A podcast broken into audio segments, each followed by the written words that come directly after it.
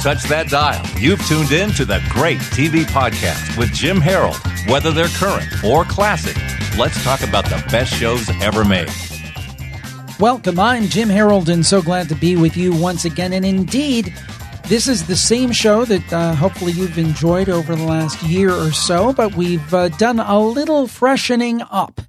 Uh, now, TV you grew up with is now known as the Great TV Podcast, and we will still be talking about the greatest shows ever made. Uh, a little bit of an addition rather than a subtraction. We're going to actually fold in some more recent shows, maybe even some current shows that I guess uh, our panel, and that would be me, consider the greatest TV shows ever made. So uh, we still got a bunch of great classic stars coming up. People like Loretta Swit, William Daniels, who played KITT on Knight Rider. He was the voice of KITT on Knight Rider. Michael Learned, who was in The Waltons. But we're going to mix in some newer shows too. So I think that you are going to enjoy it. If you liked TV you grew up with, I hope that you'll love the Great TV Podcast. And to recap, our website is the Great TV Podcast. And hopefully, uh, if you're listening to this and you were a subscriber to the previous show, that uh, this will catch right up and you'll be able to get the, the show just fine. And again, the website is greattvpodcast.com. And today we're going to talk about a show that is both a classic in the past and is soon to be current. I'm talking about Twin Peaks, and here it is. Well, we have two great guests today, and this is something that's neat, near and dear to my heart because I'm in my 40s. And when this show first came out, I loved it. And then we'll talk about maybe I loved it a little less as it went on. And now it's coming back. I'm talking, of course, about Twin Peaks. So grab uh, your uh, damn fine coffee and sit down and listen as we, we uh, damn, damn fine cup of coffee, I think it was. We talked to Scott Ryan and John Thorne all about Twin Peaks, and they are great guests for that because John Thorne is the co managing editor of Blue Rose Magazine. He was the managing editor of Wrapped in Plastic Magazine for 13 years, which, as I understand it, was the Twin Peaks magazine. And he has a book out about Twin Peaks called The Essential Wrapped in Plastic Pathways to Twin Peaks. And then our other guest is the other co managing editor of the Blue Rose magazine, and we're talking about Scott Ryan. Now, we're going to take in a time machine here because I've actually talked to Scott about his upcoming book about thirtysomething already. And we were talking, and he said, Oh, you know, I do this whole Twin Peaks thing too. And I said, No, I didn't know that. So we decided to flip flop the shows. So thirtysomething will be coming up in a couple of weeks. We'll talk to Scott about that. But today we're going to talk to Scott and John all about Twin Peaks. Gentlemen, thank you for joining us today. Oh, thank you. No, thank you for having us. so, you. so let's go way to go in the way back uh, machine to the beginning of Twin Peaks. Is this something that resonated with you both when it when it came out? Uh, well, uh, this is John, and uh, very much so. It resonate, resonated with me when it came out. Um, I was aware that it was coming. I had heard about it through various uh, newspaper articles that this was something special, and I watched it when it first aired, and I was completely blown away by it. I thought it was, uh, you know, a brand new era in television when Twin Peaks came out. I was, this is Scott, and I was in college at the time, and my best friend said, Listen, I'm going to watch this show, Twin Peaks, and I'm going to talk about it all the time, so you might as well watch it too.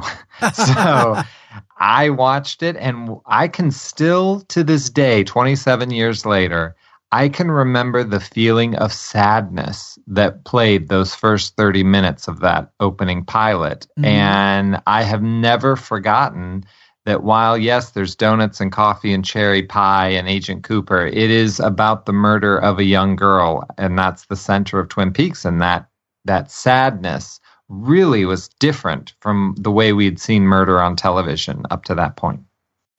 Now, um, and either of you can can answer this, or both of you can answer it. Uh, at the time, I mean, it really had a quick. It was it was like a rocket. It went up quickly and it went down quickly. What caught people's attention about this? Because it sounds like, from what I've been able to gather, it was a battle to even get on the network, and you had different executives arguing but finally they did get on the network. It was a big hit initially. And, and then, as I said, it rose up quickly and came down almost as quickly. What was the appeal to people? What do you think caught with Twin Peaks at the time? I think there were a number of factors uh, that that uh, you know uh, went into the success, or the at least the initial success of Twin Peaks. Um, you know, the, the, it was bringing in, of course, uh, David Lynch, who had a reputation for uh, some very strong and unusual films, uh, Eraserhead and Blue Velvet, uh, Elephant Man. So there was this name attached to this, and um, there was something made about, you know, here was this successful artist moving into the realm of TV, which at that time was uh, unusual that someone like that might be working in television. But beyond that, I mean, there was this collaboration between David Lynch and Mark Frost, who was essentially a TV veteran and understood the workings of serial television. And they both were willing to challenge the conventions of TV at that time. So they had a very uh, complicated story that they were telling with a lot of characters, and they were willing to take it into some unusual realms that you didn't normally see on uh, a quote unquote nighttime soap opera.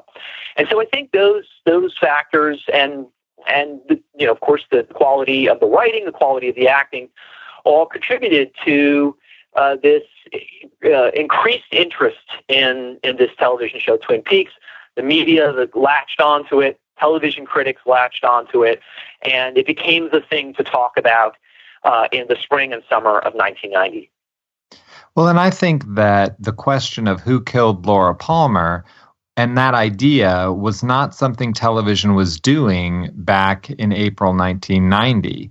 Now, every show, and I think it's because of Twin Peaks, they try to get this hook and they try to pull you in right from the get go. But I remember, you know, you, you want to know who did it. And, and the other things you sort of pushed to the side, but you were so focused on who killed Laura Palmer.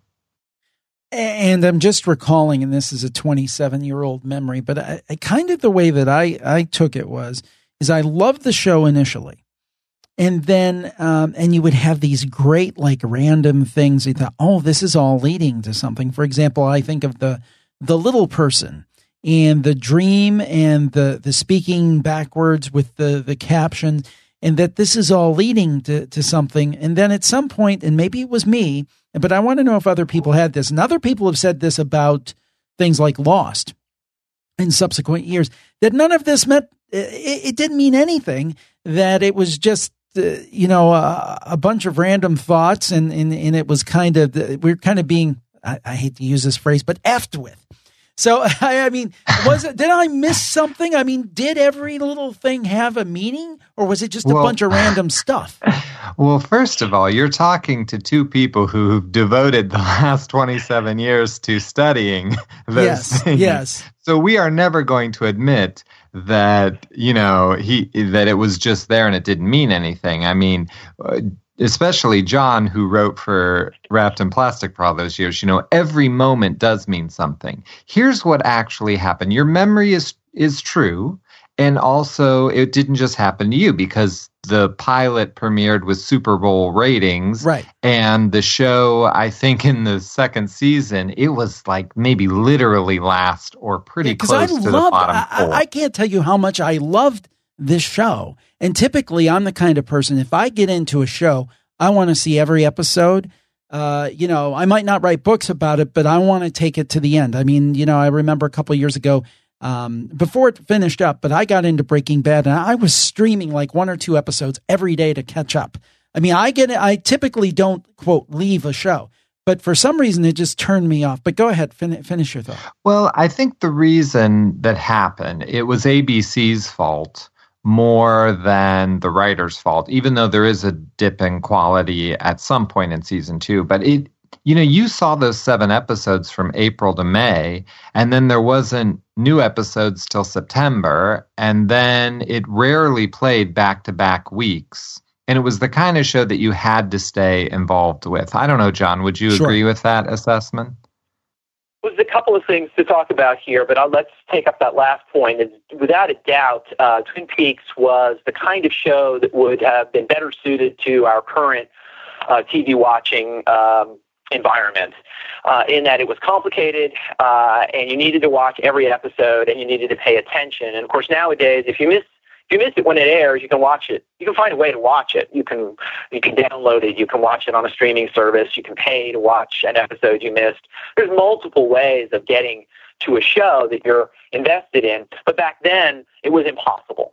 So if you missed an episode, you were stuck. You could not you could not find it unless someone had taped it and you had a friend who you know and that you know that was hit or miss so that uh, Twin Peaks was a show, like Scott said, that really uh, demanded your attention. You had to you had to keep watching it, couldn't miss an episode, and um, so that was a tough environment for a show. And back then, with network, you know, the network television scenarios back then, that was a tough environment for Twin Peaks. I'll go back to what you were talking about with the dream, uh, the dream sequence at the end of episode two, um, and, and, and you're you're you're you're at, you know Scott and you were both right. Uh, it did have meaning, and they were making it up to some extent as they went along. And I say that because uh, on the surface, you know, typical television narrative, uh, the dream was a dream, and it didn't really have that sort of narrative point to point meaning. If this is going to happen, then this is going to happen it had meaning in a whole different way. It had David Lynch meaning, and that is it spoke to sort of the inner workings of the minds of the characters. And that was TV that was demanding a lot more uh, than any other show that was on at the time. Uh, it wasn't just your simple, you know, narrative structure.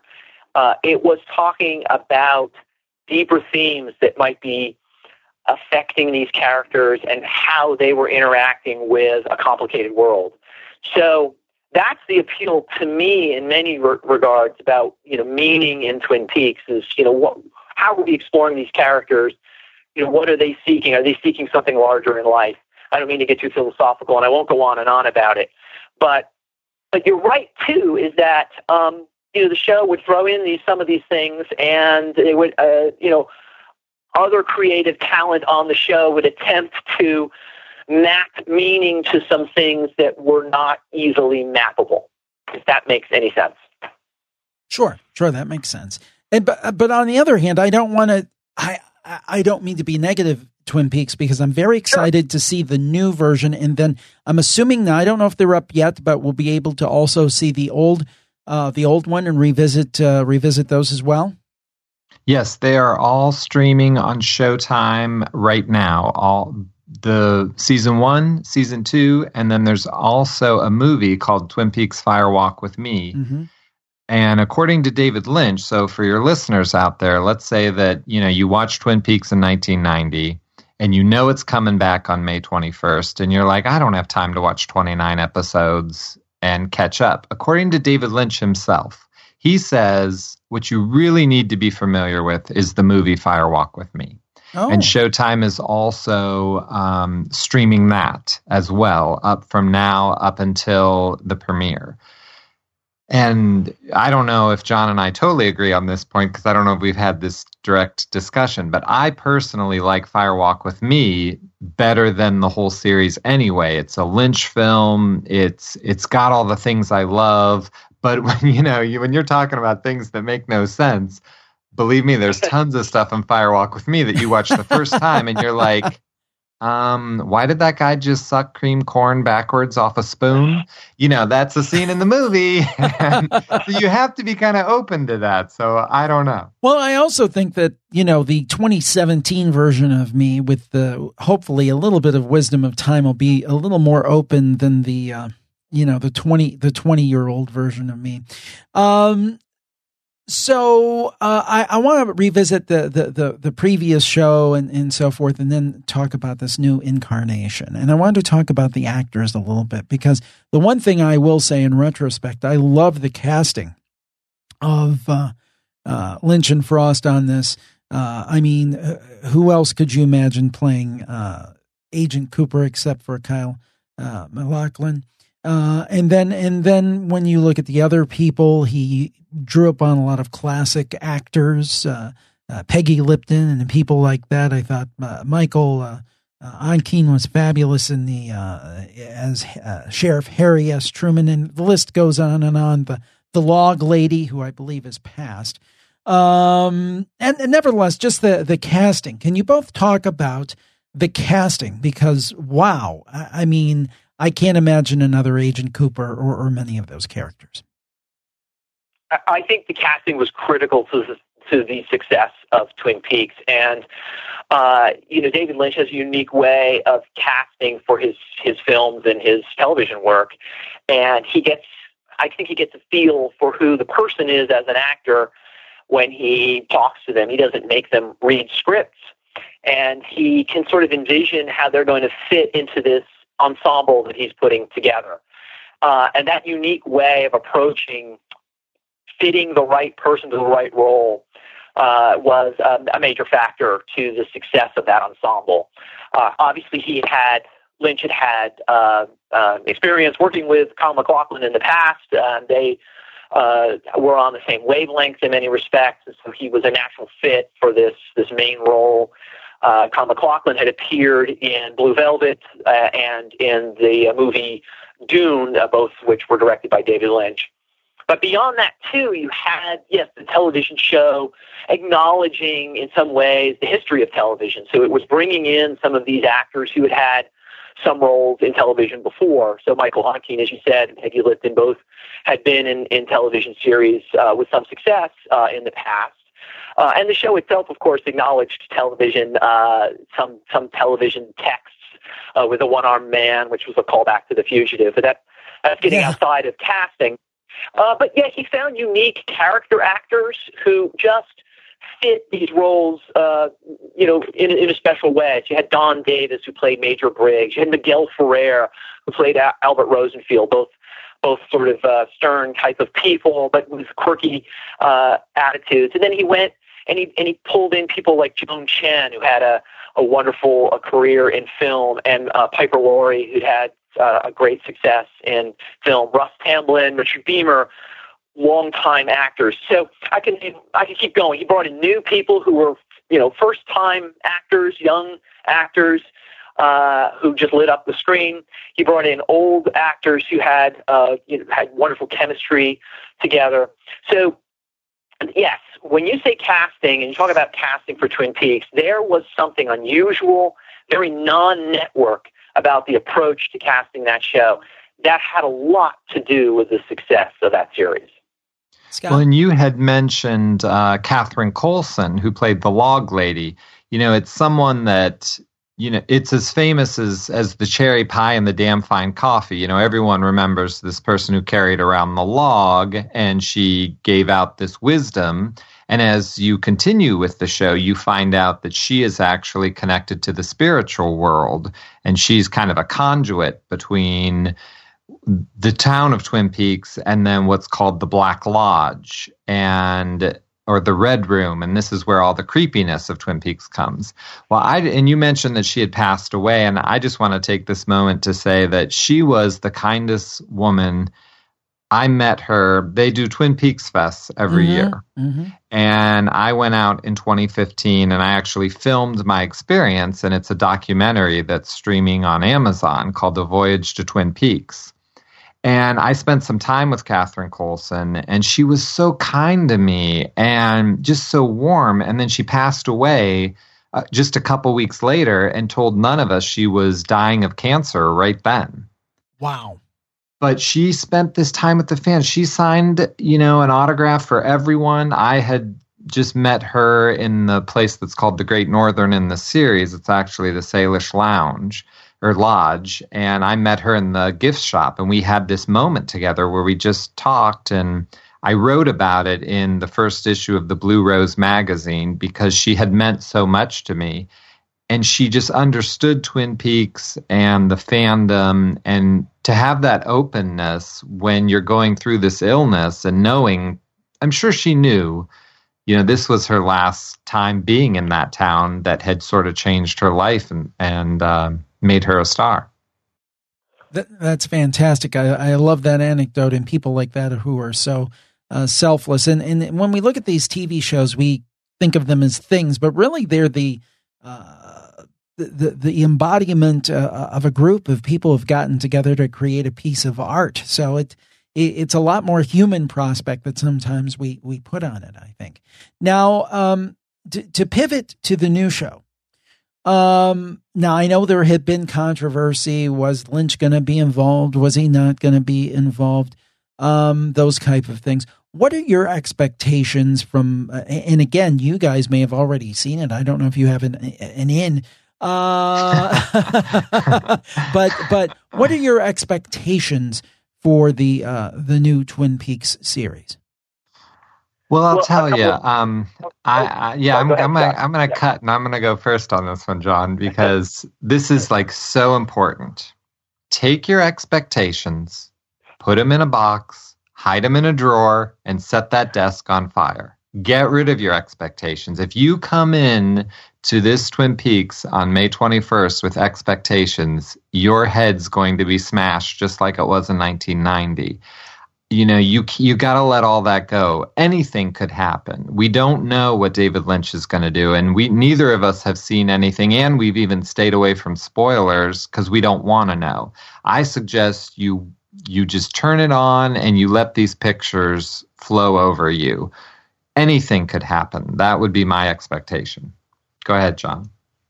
Yeah, I would agree with Scott for sure. And and we should say again, reiterate, we have not seen any of it. Uh, they have been keeping uh, so much of uh, this story uh, secret. They they want to keep it that way, and they, they have very good reasons for that. So we know very little uh, about what's what's coming. Um, but uh, I, I think I think you know people would ask me over the many years, you know, uh, do you think Twin Peaks is going to come back? I'd always say no, I didn't think it was. But if it did, um, you know, it's not going to be what you expect. So again, back to what Scott was saying, uh, I, I, um, you know, I don't know what it's going to be, um, but I do know that the two original creators, David Lynch and Mark Frost, are involved. I know they respect the work they did in the past. I know they're well aware of the new television environment that they're entering. I think they want to take this opportunity, this essentially maybe a last chance opportunity for them to go back to this work, uh, to explore it again, and to bring something new and challenging to television. So I am expecting that, I guess, at least something new and challenging. Um, I will say one other thing. I think if you've never watched Twin Peaks before, and maybe a lot of your audience uh, listening, you know, doesn't well, I want to commit to watching the old show, or really doesn't know anything about it.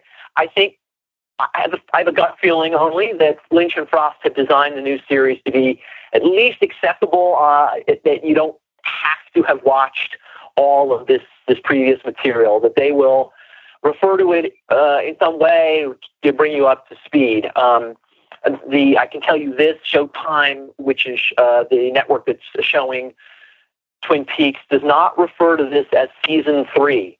Uh, they refer to this as New Twin Peaks or Twin Peaks: The Return.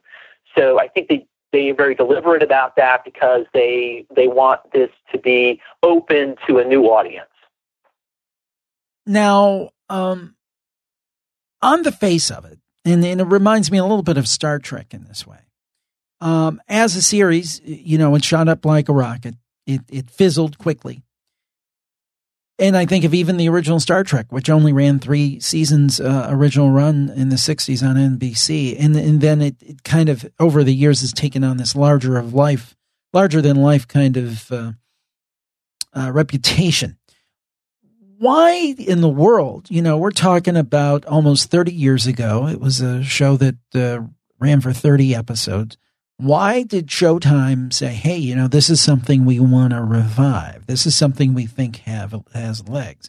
Why did this happen for a show that, you know, was yeah, it it was kind of a flash in the pan, even though there was a lot of great art about it. Uh, commercially, it was a flash in the pan. Why now? Why uh, why the revival? Well, I feel like this is an answer that people give all the time, but this time it's actually true. It's the fans the fans have kept this alive. And, you know, John hates when I say this, but John is a big reason that Twin Peaks is coming back because he started Wrapped in Plastic after Twin Peaks aired. And it took us through those 13 years when there wasn't the internet.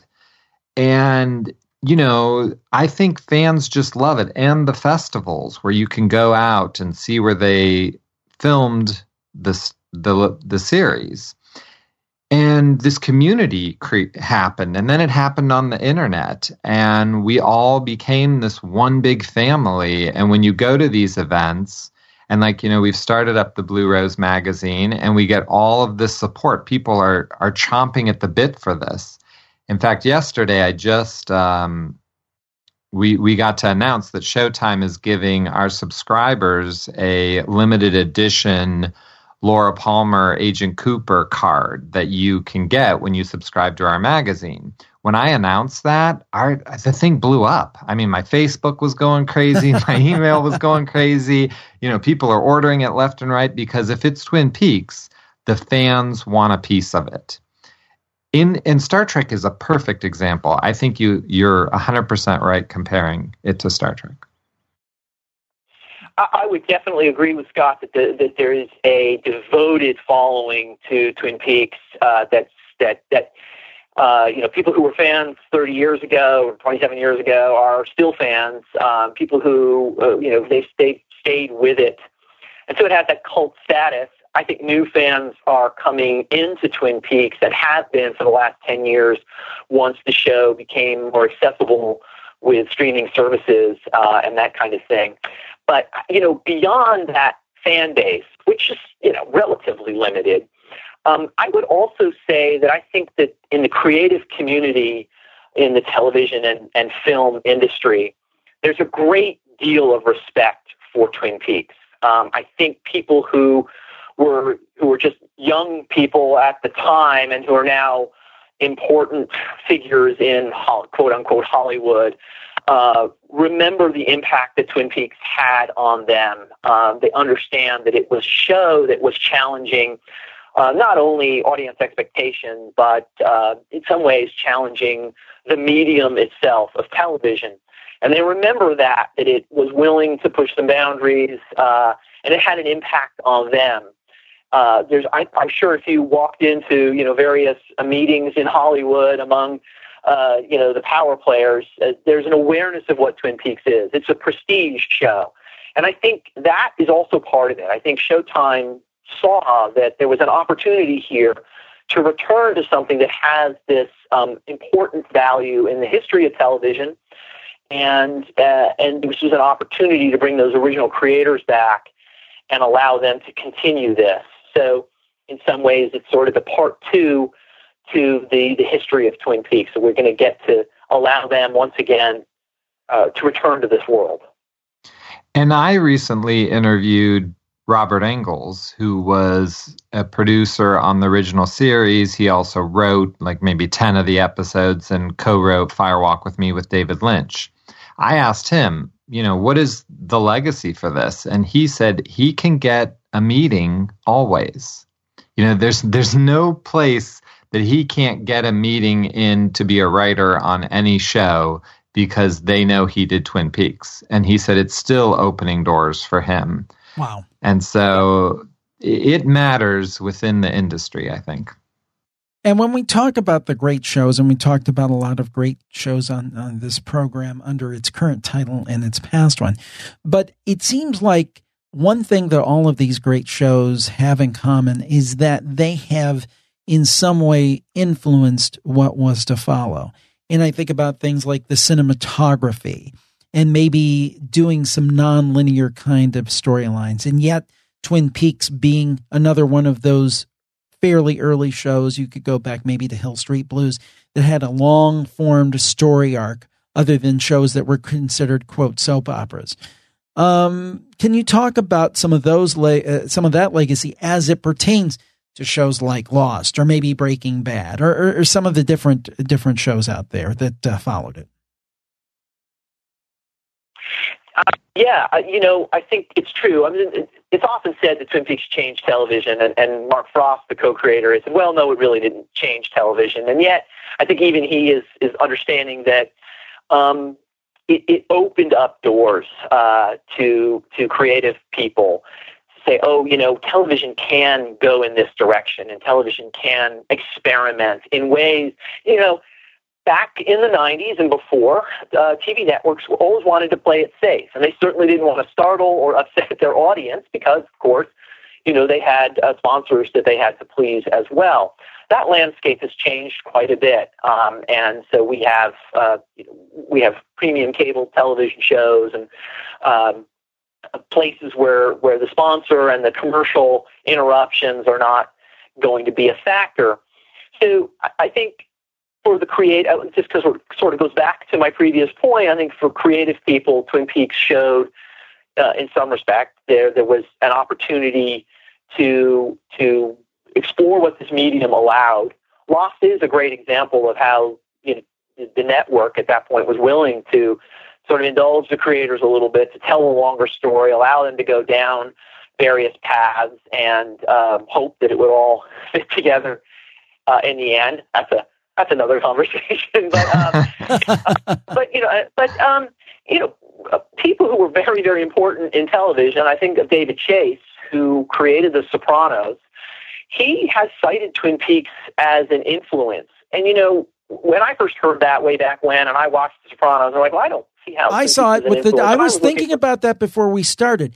The scene with the ducks, where um, yeah. Tony Soprano, and the dream, yeah. Mm-hmm yeah, that I thought, and I was thinking about this before we started recording. I was going to bring that up as an example.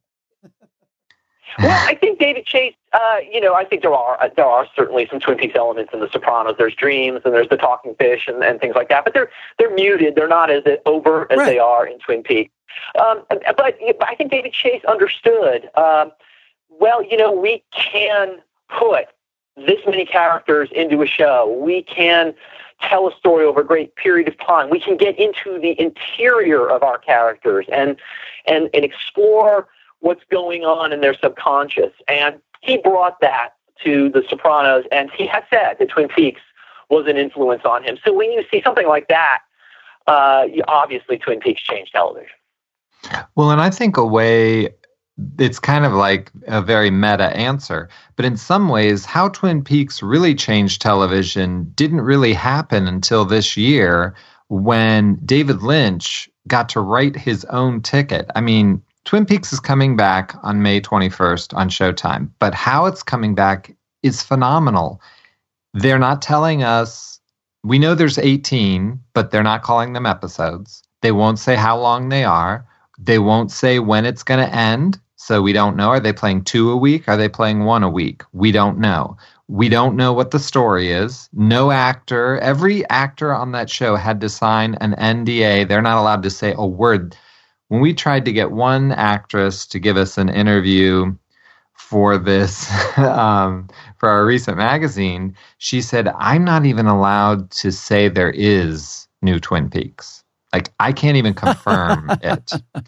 And to have that kind of power, you know, that shows it might have taken all these years to really demonstrate how much it changed television, but no one knows anything. And Showtime, you know, they're even afraid to give away stuff. You know, they told us to call the series Twin Peaks The Return in the magazine. So I started doing that way. I sent them some stuff for them to approve, and they X'd it out. And then it was called New Twin Peaks. And I'm like, what are we supposed to call? You know, we'll do whatever. But I think no one knows because we're in totally uncharted territory for the first time in television. I've got to believe, though. I, I mean, they have everything going for them now. They've got the you know, the solid backing financially and kind of uh, metaphysically uh, on a very spiritual level of Showtime. They really want to see this succeed. They've invested a lot of money. The technology is there in terms of streaming and uh, with uh, show you can watch it live on Showtime, uh, or I'm assuming you'll be able to watch it the archive on Showtime anytime. So they mm-hmm. have that advantage. So if somebody misses it, they can go back and watch. I mean, it seems like to me that the planets are aligned. If this is good and with the people involved, you would hope, certainly hope that it's going to be very good. that this actually has a much, much better chance for success than the original Twin Peaks had. I think so. I, I think yes, yes, this is a great environment. I think Mark Frost has even said that you know that this is this is ideal to, to be able to go on to premium cable and tell the story with the freedoms that that allows. Uh, and, I, I definitely agree with you. I think Showtime's in it for the long haul. I think they're thinking beyond just the simple weekly installment that we're going to get. That when it's all done, there's going to be this long story that has been told in multiple parts, but essentially it's cohesive, one long, however many hour story uh, that's going to be available for people to watch again and again. I think it's one of those shows that's probably going to require you to watch it multiple times to find how certain pieces fit together and make sense of some of the narrative, which is fun, and I look forward to that.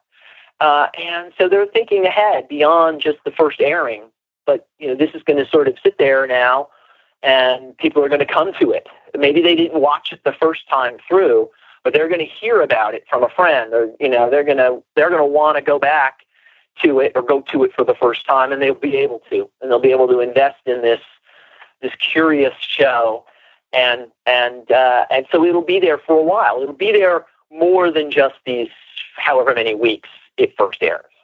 Well, and I think it's going to be interesting to see how television viewers handle the patience that it takes to watch anything that David Lynch does. You know, sometimes I watch a new pilot and, you know, you'll have a husband say to the wife a sentence like, Well, darling, you know that I work as a lawyer down on the street and I won't be home till four o'clock. And you're like, Oh, I wonder if he's going to come home earlier. You know, just sentences that don't happen. Where in in this 18 part Twin Peaks, my guess is something's going to happen in part two that's so strange, but you're going to get the answer for that in part 11 and it's going to make sense to you. And will viewers in today's time have the patience to wait from part two to part 11? I'm excited to find out. I mean, I want those things because that's what we love to cover. And that just gets back yeah, to the point I was making is that on the week to week basis, I think it will challenge the traditional viewer. Uh, as Scott says, there may be stuff that doesn't seem to make sense, and you need to kind of wait for more information to process it. But once it's all done, it will be out there uh, as a complete entity.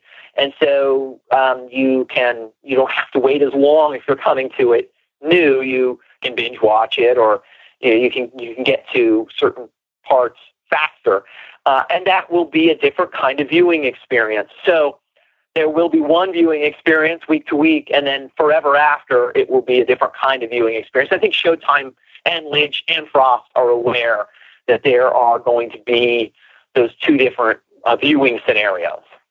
Well, I know what I'm going to do after our interview, and after I'm done working today, I'm going to queue up the uh, queue up the Roku and put on my Showtime anytime and uh, start start uh, seeing how good my 27 year old memory is, and see if we can get caught up before May 21st. I mean, this is this is got to be very um, uh, specifically for John. I mean, you spent so much of your life dedicated to this show and creating a magazine when, you know, as Scott said, there was no internet. I mean, this has to be uh, incredibly exciting for you both. But, John, I have to think it's especially exciting for you what's coming up in May. Uh, well, I, yes, uh, it's very exciting to me, and I know it's exciting to all longtime Twin, Pe- Twin Peaks fans. Um, and I was talking to Scott the other day about I kind of kept the reality of this uh, upcoming show somewhat at arm's length uh, because it's been so many years, and I had heard over time that it might happen, and I didn't believe it. And of course, every time we heard a rumor, it, it never turned out to be true. This time, it certainly seems. I haven't seen it yet. It certainly seems like it's true, and it's only now, a few weeks out, I'm, I really it's starting to hit me that I'm going to be going to be watching uh, new Twin Peaks, and that's extremely, extremely exciting. Uh, so, um, and I just want to quickly, quickly mention. Uh, I'll, I'll, make it fast. Uh, uh, you've given me credit for Wrapped in Plastic, and I, I appreciate that. Um, I didn't do Wrapped in Plastic alone. I did that with a, a, a gentleman named Craig Miller, who unfortunately has passed away uh, a number of years ago. But he was uh, essentially my co-editor on that magazine. We worked on that together, so that was a, a joint effort, and I, I, I want to make sure that, that he's acknowledged. Fair enough. Scott? I, I, I can't even believe it's coming back, to be honest with you. Um, and wrapped in plastic meant a ton to me. And when I heard it was coming back, I started to hound John because we actually met out at the Twin Peaks Fest in 2015 when I was making my movie. And I've been hounding him since then, like, we got to bring this magazine back. You know, now's the time because there's so much to cover. And that's the thing I love about Twin Peaks more than anything is that it's not going to make sense to you. There's things you're going to wonder about. And, you know, even going back to the dream you mentioned, you know, we could probably have a half an hour discussion about the fact that I would submit it's not a dream. And everyone calls it Cooper's dream, but it actually isn't a dream, but we won't get into that. um, you know, there's just so much you can debate about. And I'm just so thrilled to have those things come back. And I feel honored to get to work with John on this on this new endeavor. And so far the fans are eating it up. And we just, you know, bring on May 21st, man. Bring it on, bring it on. I'm ready. I want my pie. I want my coffee. I want my Cooper. And, you know, and I keep thinking we should be saying to listeners who maybe don't remember, but the show ended in a huge cliffhanger.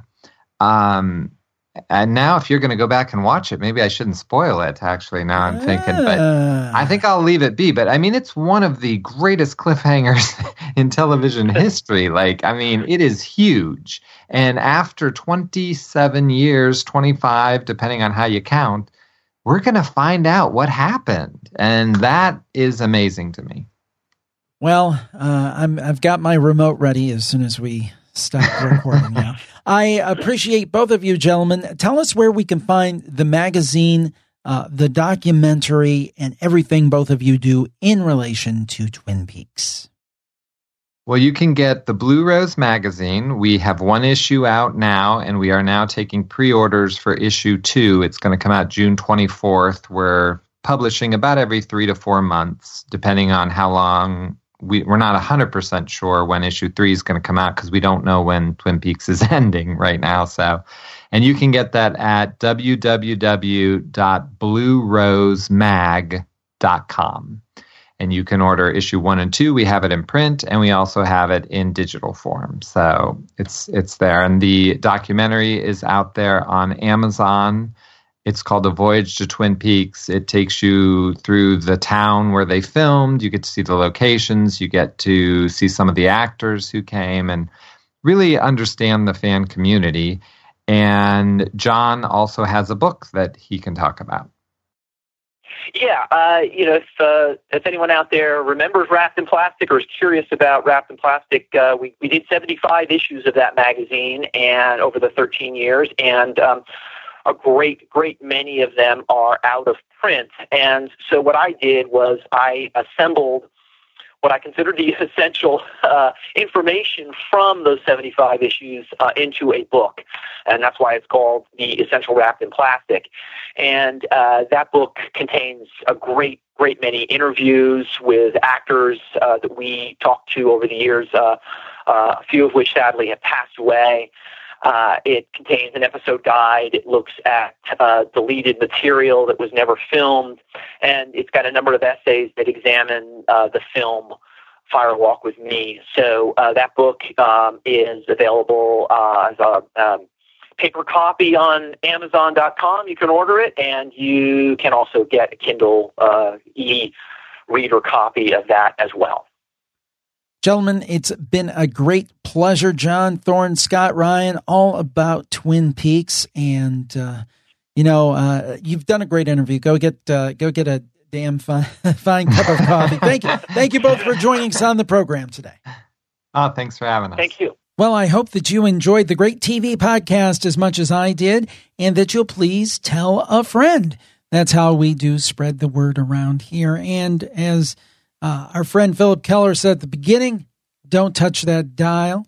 Next week, be locked in to the Great TV Podcast. Subscribe on iTunes or Apple Podcasts. I would appreciate it very much. And we'll talk to you next time. Have a great week, everybody. Bye bye.